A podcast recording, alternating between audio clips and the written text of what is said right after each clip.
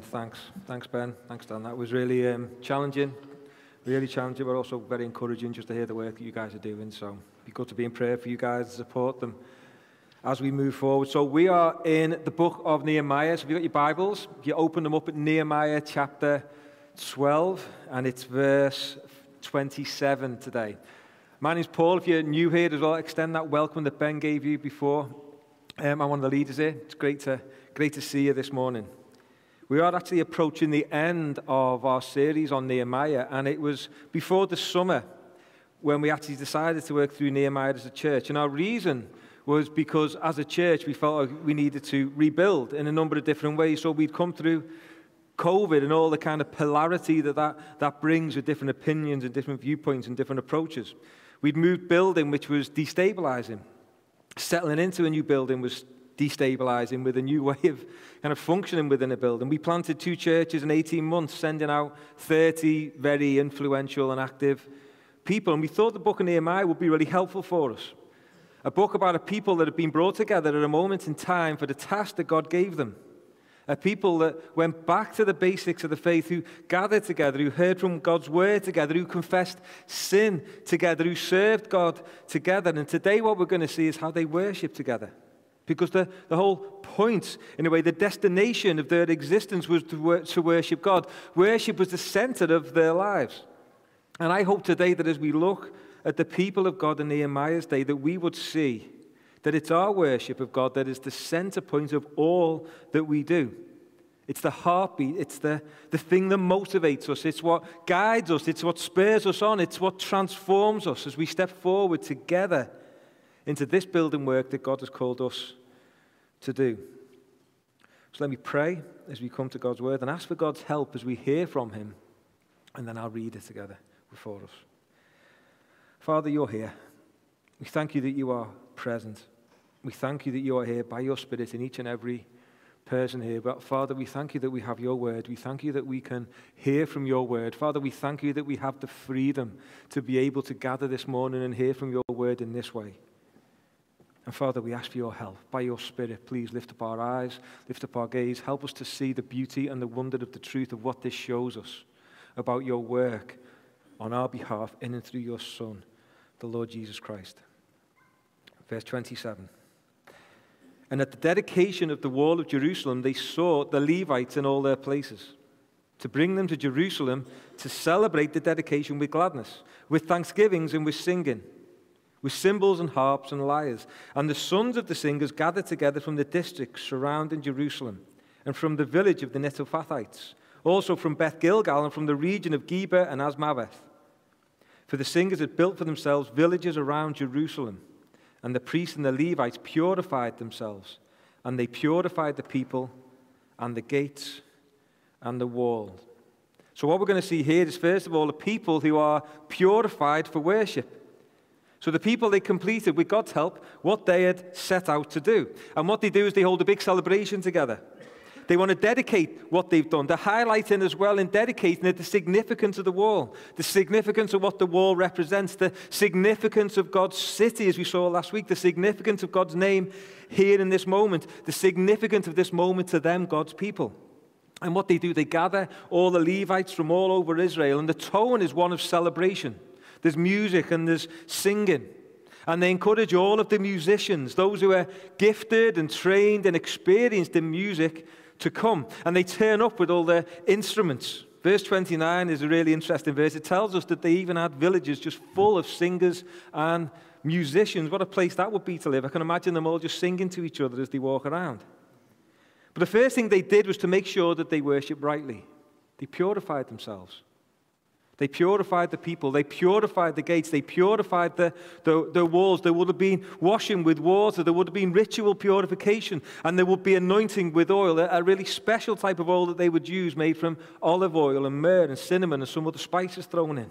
And what we're seeing here is a purified people prepared and ready to worship.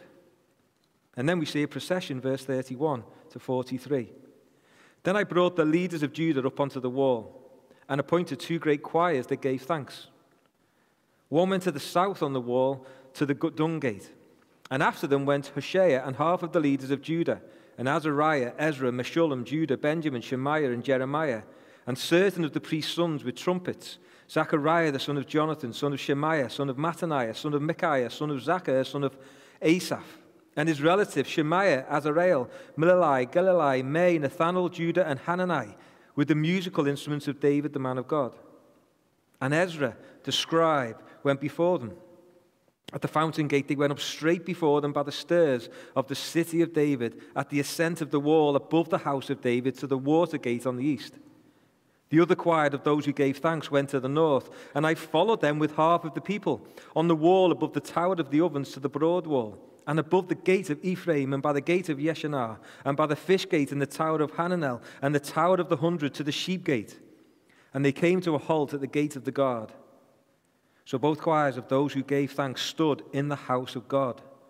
And I and half of the officials with me, and the priests Eliakim, Maaseiah, Miniamin, Micaiah, Elioenai, Zechariah, and Hananiah with trumpets, and Maaseiah, Shemaiah, Eleazar, Uzzi, Jehohanan, Malchijah, Elam, and Ezer.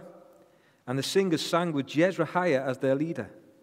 And they offered great sacrifices that day and rejoiced, for God had made them rejoice with great joy. The women and children also rejoiced, and the joy of Jerusalem was heard far away. So they've encouraged all of the musicians and the leaders all to come in. And what happens is Nehemiah then bring, brought the leaders onto the wall with the musicians and the singers, and he splits them into these two great choirs. And what happens is they walk around, they parade around the walls. And the walls, just to give you an idea, they were 2.7 meters, 2.75 meters wide, it's thought. Okay, no health and safety railings. But the two groups, you've got one who was led by Ezra, and they went anti clockwise to the south. And so the way it would have been, it would have been from the passage what it says, you've got Ezra, then this big thankful choir, you've got Hoshea and the officials, and then you've got after them, it's priests blowing trumpets. And then behind them, you've got the other Levites with other musical instruments. And then the other group, they went clockwise to the north. And in that group, you've got Nehemiah, then a big choir, then some officials, and then you've got the priests blowing the trumpets, and you've got the Levites playing their instruments. And they go in these opposite directions. And what's going on is the choirs, they're specifically doing something, they're specifically singing in a certain way, and it's giving thanks. They're thankfulness choirs. And they're singing and they'll be chanting and they're thanking God in psalm and in song. And you've got the trumpets who are close behind them. This is a, a selected group of talented priests just behind the choir. And, and, it's not shofars, which would have been more like the, the animal thing, the animal's horns that you see, but the, the trumpets will have been about 1.5 meters like silver tubes. And they thought that they only, they only really blow two notes, but it would have been blown to set and keep pitch. And they would have been close behind the choir. The reason being is because outside sound does dispel really quickly. And then following them with the Levites, you've got a load of other instruments. So the cymbals are what we think. You've got the, you know, the metal discs. That's what the cymbals would have been. You've got harps, which is the, the longer, and they've got different lengths of strings, so they make different sounds on the harp. But then lyres, they're actually smaller, but what they've got is different um, thicknesses and tensions, a bit like what you'd see on a guitar. So the, the strings will make different sounds there. And what happens is they set off and they go round the walls of Jerusalem in different directions, and they both come together at the gate of the guard at the temple. And you can just imagine as they've got there just what's going around or what's going on as they walk around the city. Think about what they're walking past. Think about what they're doing. They're actually being reminded and walking past evidences of God's grace. They're actually walking past on the walls as they're looking out all the things that God has done through them. They're walking past the work that had involved the whole community in all different ways. Each family taking building ownership in different areas of work. Some families and some communities building opposite homes, some opposite places of work. We looked at the goldsmiths and people like that, didn't we? And they've completed this work in 52 days, and that is just incredible. To do it in that amount of time is just, it can only be with God's help. So they're singing as they walk on the finished walls that they built and that God built through them. So what they're doing is they're singing thankfulness to God for what He has done. They're literally walking through all the evidence of God's grace around them to say, Thank you. What a great way to lead God's people in and to worship. Look at what God's done. Look at what God has done for us. Look at what God has done through us. Look at what God has done in and through each other. And what we see as they come together in that verse 43 is just this wonderful picture of a worshipping community. I think it's worth reading again. Verse 43 And they offered great sacrifices that day and rejoiced. For God had made them rejoice with great joy. The women and children also rejoiced, and the joy of Jerusalem was heard far away. Every single one in the community men, women, children giving thanks, singing, shouting, celebrating with a, a joy, a true biblical God centered joy that explodes outwards so loud that it can be heard far away. Far away. And then in verse 44 to 47, we see a provision for preparation and worship. On that day, Men were appointed over the storerooms, the contributions, the first fruits, and the tithes, to gather into them the portions required by the law for the priests and for the Levites, according to the fields of the towns. For Judah rejoiced over the priest and the Levites who ministered, and they performed the service of their God and the service of purification, as did the singers and the gatekeepers, according to the command of David and his son Solomon. For long ago, in the days of David and Asaph, there were directors of the singers, and there were songs of praise and thanksgiving to God. And all Israel, in the days of Zerubbabel and in the days of Nehemiah, gave the daily portions for the singers and the gatekeepers. And they set apart that which was for the Levites, and the Levites set apart that which was for the sons of Aaron. And They'd had this great rejoicing and in doing so, and in what they were reflecting on, they'd realized the value and the importance of God's people gathering and being thankful and rejoicing and singing together. So they set up a system to support and to help the people who served in that way, the Levites. And they want this to continue and they want this to be helpful. So we don't see resentfulness or, or distrust there. What we see is joy. They rejoice over them. They willingly give of the first fruits for the work of God's people. They rejoice over the priests and the Levites who served them. They cheerfully give for the work of God's people. And they set up a system of collecting. It was actually daily that we read here. They, they daily collected for the workers. And they also make sure there's a protection over what God's people gave. They wanted to steward the resource as well. There was people over the storehouses. And in verse 45 to 46, we get an indicator, indication which actually draws this moment beyond itself showing that this is something that God's people always did. They understand themselves here as continuing on with a legacy that was started by David and poured through David's time. See, what we have here, folks, is, and what we read about here is a worshiping community.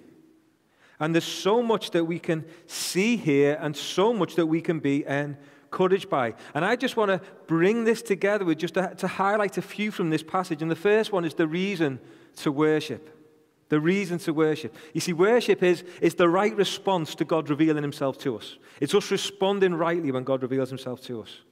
And the right response that we see here in God's people is thankfulness. Let me just flick through and, and show you that. In fact, I, I just want to, I'm going to reach back into chapter 12 from last time that we looked at. Chapter 12, verse 8. He was with his brothers and was in charge of thanksgiving. Verse 24 to praise and to give thanks. Verse 27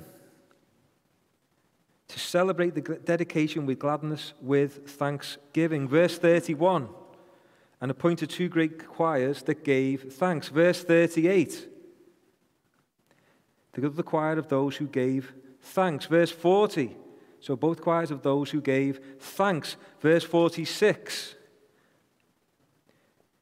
of praise and thanks. There were songs of praise and thanksgiving to God. Do you see that? Repetitive again and again and again and again. Seven times through this passage. Thankfulness, thankfulness, giving thanks, giving thanks, thankfulness. There is something that God is showing us and screaming at us and saying to us. Thankfulness is really important in your worship. Really important.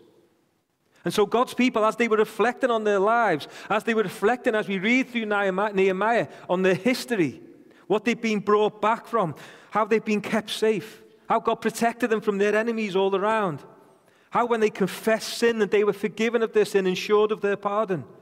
We see that, that they were understanding who they were as a people. They, they were reflecting on how faithful God had been throughout their history and also to them as a people, pouring into that day. They were seeing their own place in the plan and salvation, the pla- their own place in, the, in God's plan of salvation and redemption. They were acutely aware of God's presence with them. They were acutely aware of God's grace and favor upon them. In light of those things, thankfulness is the only right and rational response. And it's thankfulness that, that leads to a, a joy that overflows. That verse 43, did you see how many times the word joy was there? They rejoiced. He made them rejoice with great joy. And the children rejoiced, and the joy of Jerusalem was far away. Thankfulness pours out in joy, a joy that is felt in the soul. And joy, folks, is a powerful force. It's a transforming emotion that pours and overflows out. We have so much to be thankful for. God has been so good to us, so good to us, and He always has been, and He always will be. Just reflect on your life. Your life, as you sit here, reflect on your life. Just take a, a, walk, in light of what we're seeing in Nehemiah, take a walk on the walls of God's grace in your life. Have a little walk with God and His people through your life and just see how God has acted and moved and shaped and transformed and been present. Just reflect just for a moment on what has God has brought you from, what He has done for you. God gave you His Son. Jesus Christ lived and died for you. You are forgiven. You are free. You are a child of God. God lives in you. In fact, you've been anointed not with oil, as we hear, but you've been anointed with God's Holy Spirit who lives within you. God has been faithful to you through everything. God has blessed you with every spiritual blessing. We're told that. God tells us that He's blessed us with every spiritual blessing. You have an eternal inheritance as a believer in Jesus. God pours out His grace on you. His grace is never ending, it is infinite. In fact, your whole existence is defined by grace.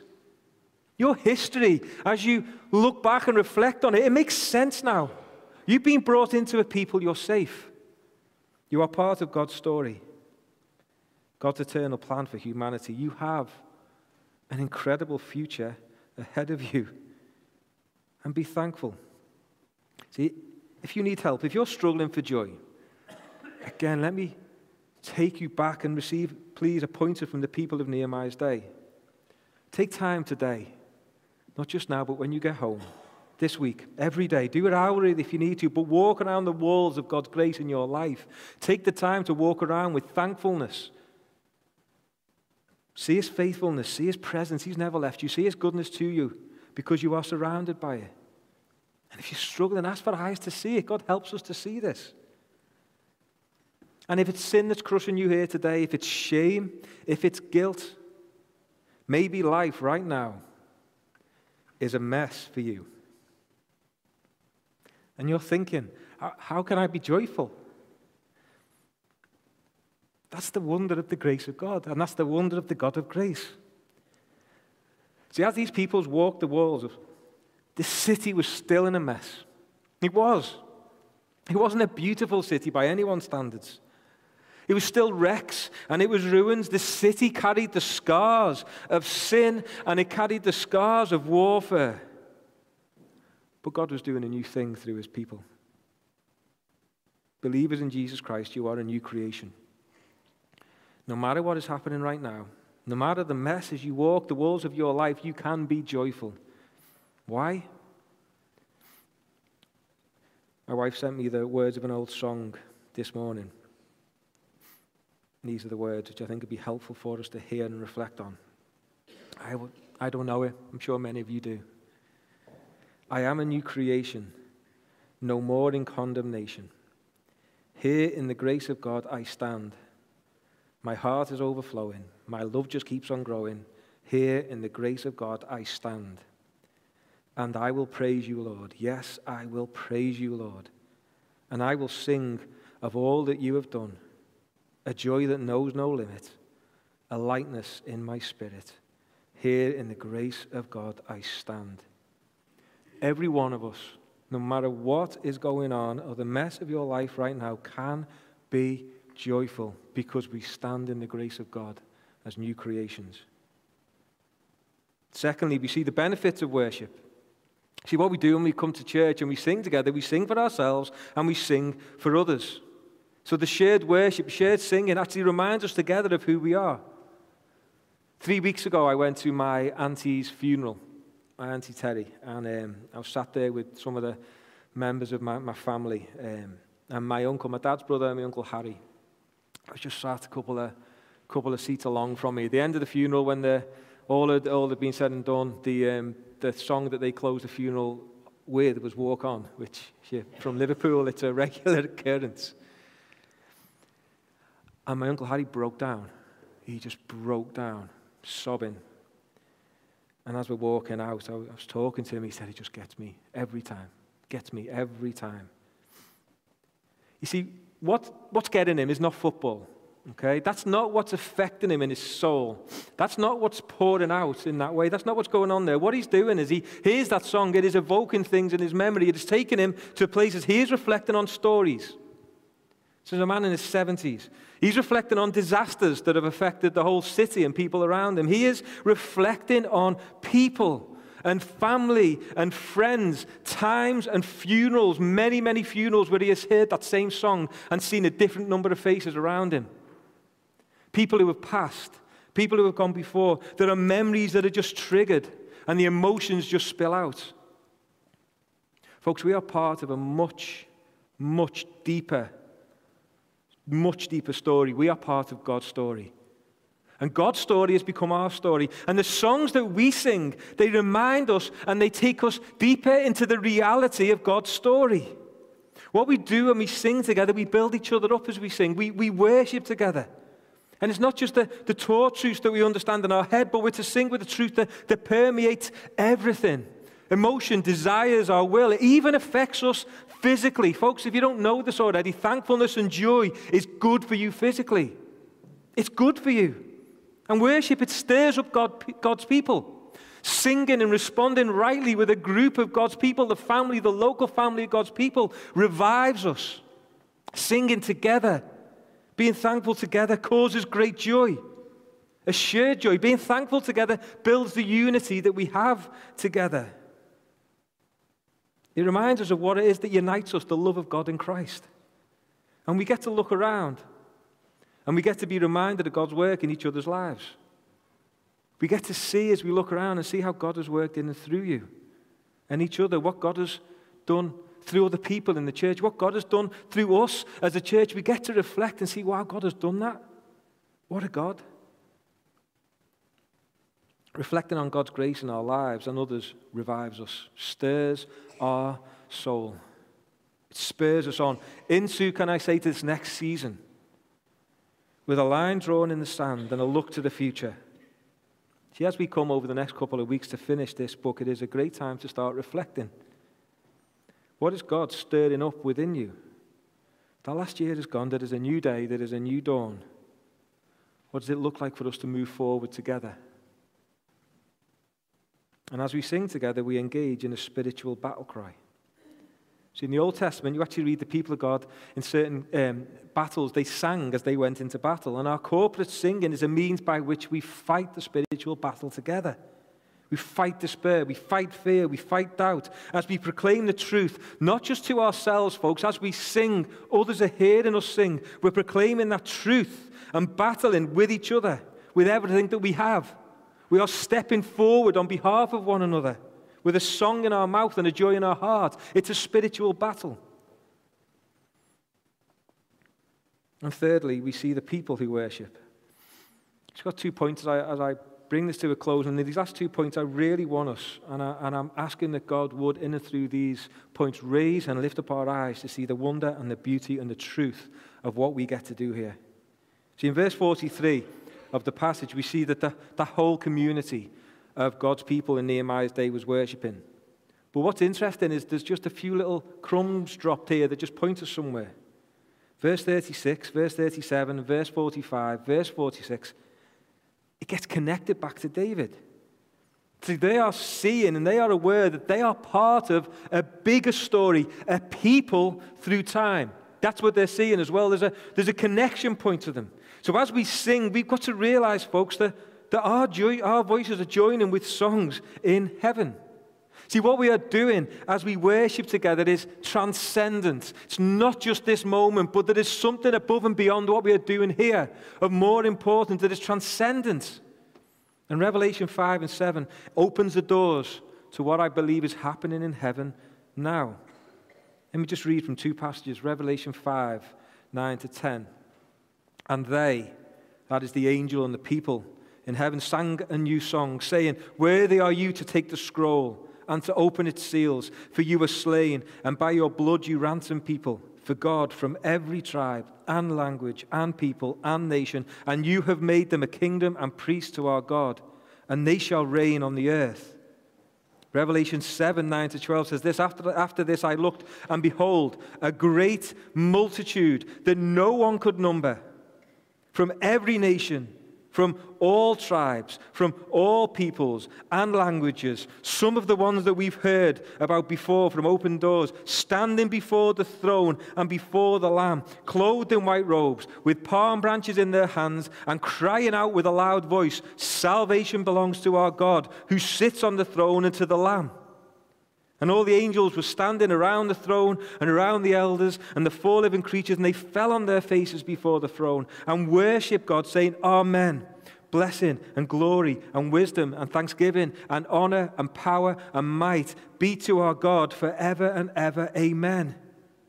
I pray that we would see not just the privilege of singing together on the mornings that we get to do it, but that we, like the people in Nehemiah's day, would grasp the significance of what is happening as we sing, the, the transcendence, the wonder, the mystery, the beauty of what it is that we are actually drawn into. That our praise, as it rises, yes, it's joining with our brothers and sisters in this local family, but it's rising and it's joining with brothers and sisters all over the world. It is joining with our brothers and sisters all throughout town, time. And it is resounding with joy and thankfulness in the very throne room of heaven itself. And we grasp that as we see the destination in worship. Verse 40 where did they arrive at these two great choirs? The temple of God, the place of God, the house of God, where God was, the place that God had told them to meet Him in worship. The point of worship is to glorify God, to celebrate all that He is and all that He has done. The starting point, the end point of any worship journey, as it is, is the Lord Jesus Christ. And, folks, let me say this really as clearly as I can. If you're not worshiping God through Jesus Christ, you are not worshiping God at all. If you are not worshiping God through Jesus Christ, you are not worshiping God at all. See, the writer to the Hebrews shows us the wonder of our worship in Jesus in comparison to what was happening in Old Testament times. It just lifts our heads up to see what it is we get to do. Hebrews 12, 22 to 24. For you have not come to what may be touched a blazing fire and darkness and gloom and the tempest and a tempest and the sound of a trumpet and a voice whose words made the hearers beg that no further messages be spoken to them for they could not endure the order that was given if even a beast touches the mountain it shall be stoned Indeed, so terrifying was the sight that Moses said, I tremble with fear. But you, New Testament believer, the church, Cornerstone Church Liverpool, you have come to Mount Zion and to the city of the living God, the heavenly Jerusalem, and to innumerable angels in festal gathering, and to the assembly of the firstborn who are enrolled in heaven, and to God, the judge of all, and to the spirits of the righteous made perfect, and to Jesus the mediator of a new covenant, and to the sprinkled blood that speaks a better word than the blood of Abel. This is showing us our destination in worship, our location, as it were, in worship. What is happening as we gather, as we worship? We come to the city of the living God, heavenly Jerusalem. We join with angels. We join with the church that is enrolled in heaven, and we come before God Himself. Not fearful, not worry, not fearing condemnation, but with the freedom of children. Because we come sprinkled with the blood that speaks a better word than Abel's spilt blood. You see, if you read Genesis, you will see that Abel's blood was a consequence of murder and it spoke condemnation for Cain. But we are sprinkled with the blood of the Lord Jesus Christ. And the Lord Jesus Christ's blood speaks no condemnation, speaks freedom over our lives. Freedom, yes, from sin, from guilt and shame, yes, but even more, folks, freedom too freedom to worship, freedom to be thankful, freedom to be joyful, freedom to live a life of sacrifice and service, all for the glory of God. So let me close as we come to take communion together and respond in singing with thankful hearts. Let me close with God's word, looking to God in Christ as he helps us worship. Now to him who is able to keep you from stumbling and to present you blameless before the presence of his glory with great joy. To the only God, our Saviour, through Jesus Christ, our Lord, be glory, majesty, dominion, and authority before all time and now and forever. Amen. Let's pray. Father, we thank you so much for your grace towards us, for your goodness. Father, we thank you that no matter what is happening, no matter what is going on, no matter where we are in our life, no matter what we are walking through, that we can be joyful, that we can be thankful because you are good to us, that you are present with us, that you have been gracious towards us. Father, give us eyes to see, I pray. Father, by your Spirit, would you give us a spirit of thankfulness? Not just today, Father, yes, as we sing for the rest of our service, but as we leave this place, as we go about our lives in all the different areas that we go to, would you give us a thankful, a thankful heart? Would you give us thankful eyes? Would you help us to fix our eyes and be reminded of the things in our life that we can be thankful for? Would you give us a joy that explodes outwards, a joy that can be heard far away? Father, would you place in our hearts just a depth of thankfulness that nothing can shake, a depth of joy that nothing can shake because of what you've done for us in your Son, the Lord Jesus Christ? Father, I pray that, that you would help us to use this time as we take this bread and this wine, these reminders that you've given us, as we hold them, as we taste them, as we ingest them, Father, would you remind us of what you've done for us in the Lord Jesus Christ and see us the real focal point the focal point of our thankfulness and joy, which is the Lord Jesus Christ. Father, we need you. We need your help by your Spirit to do a work amongst us today, to send us from this place today, so that we too would explode out with great rejoicing. Amen.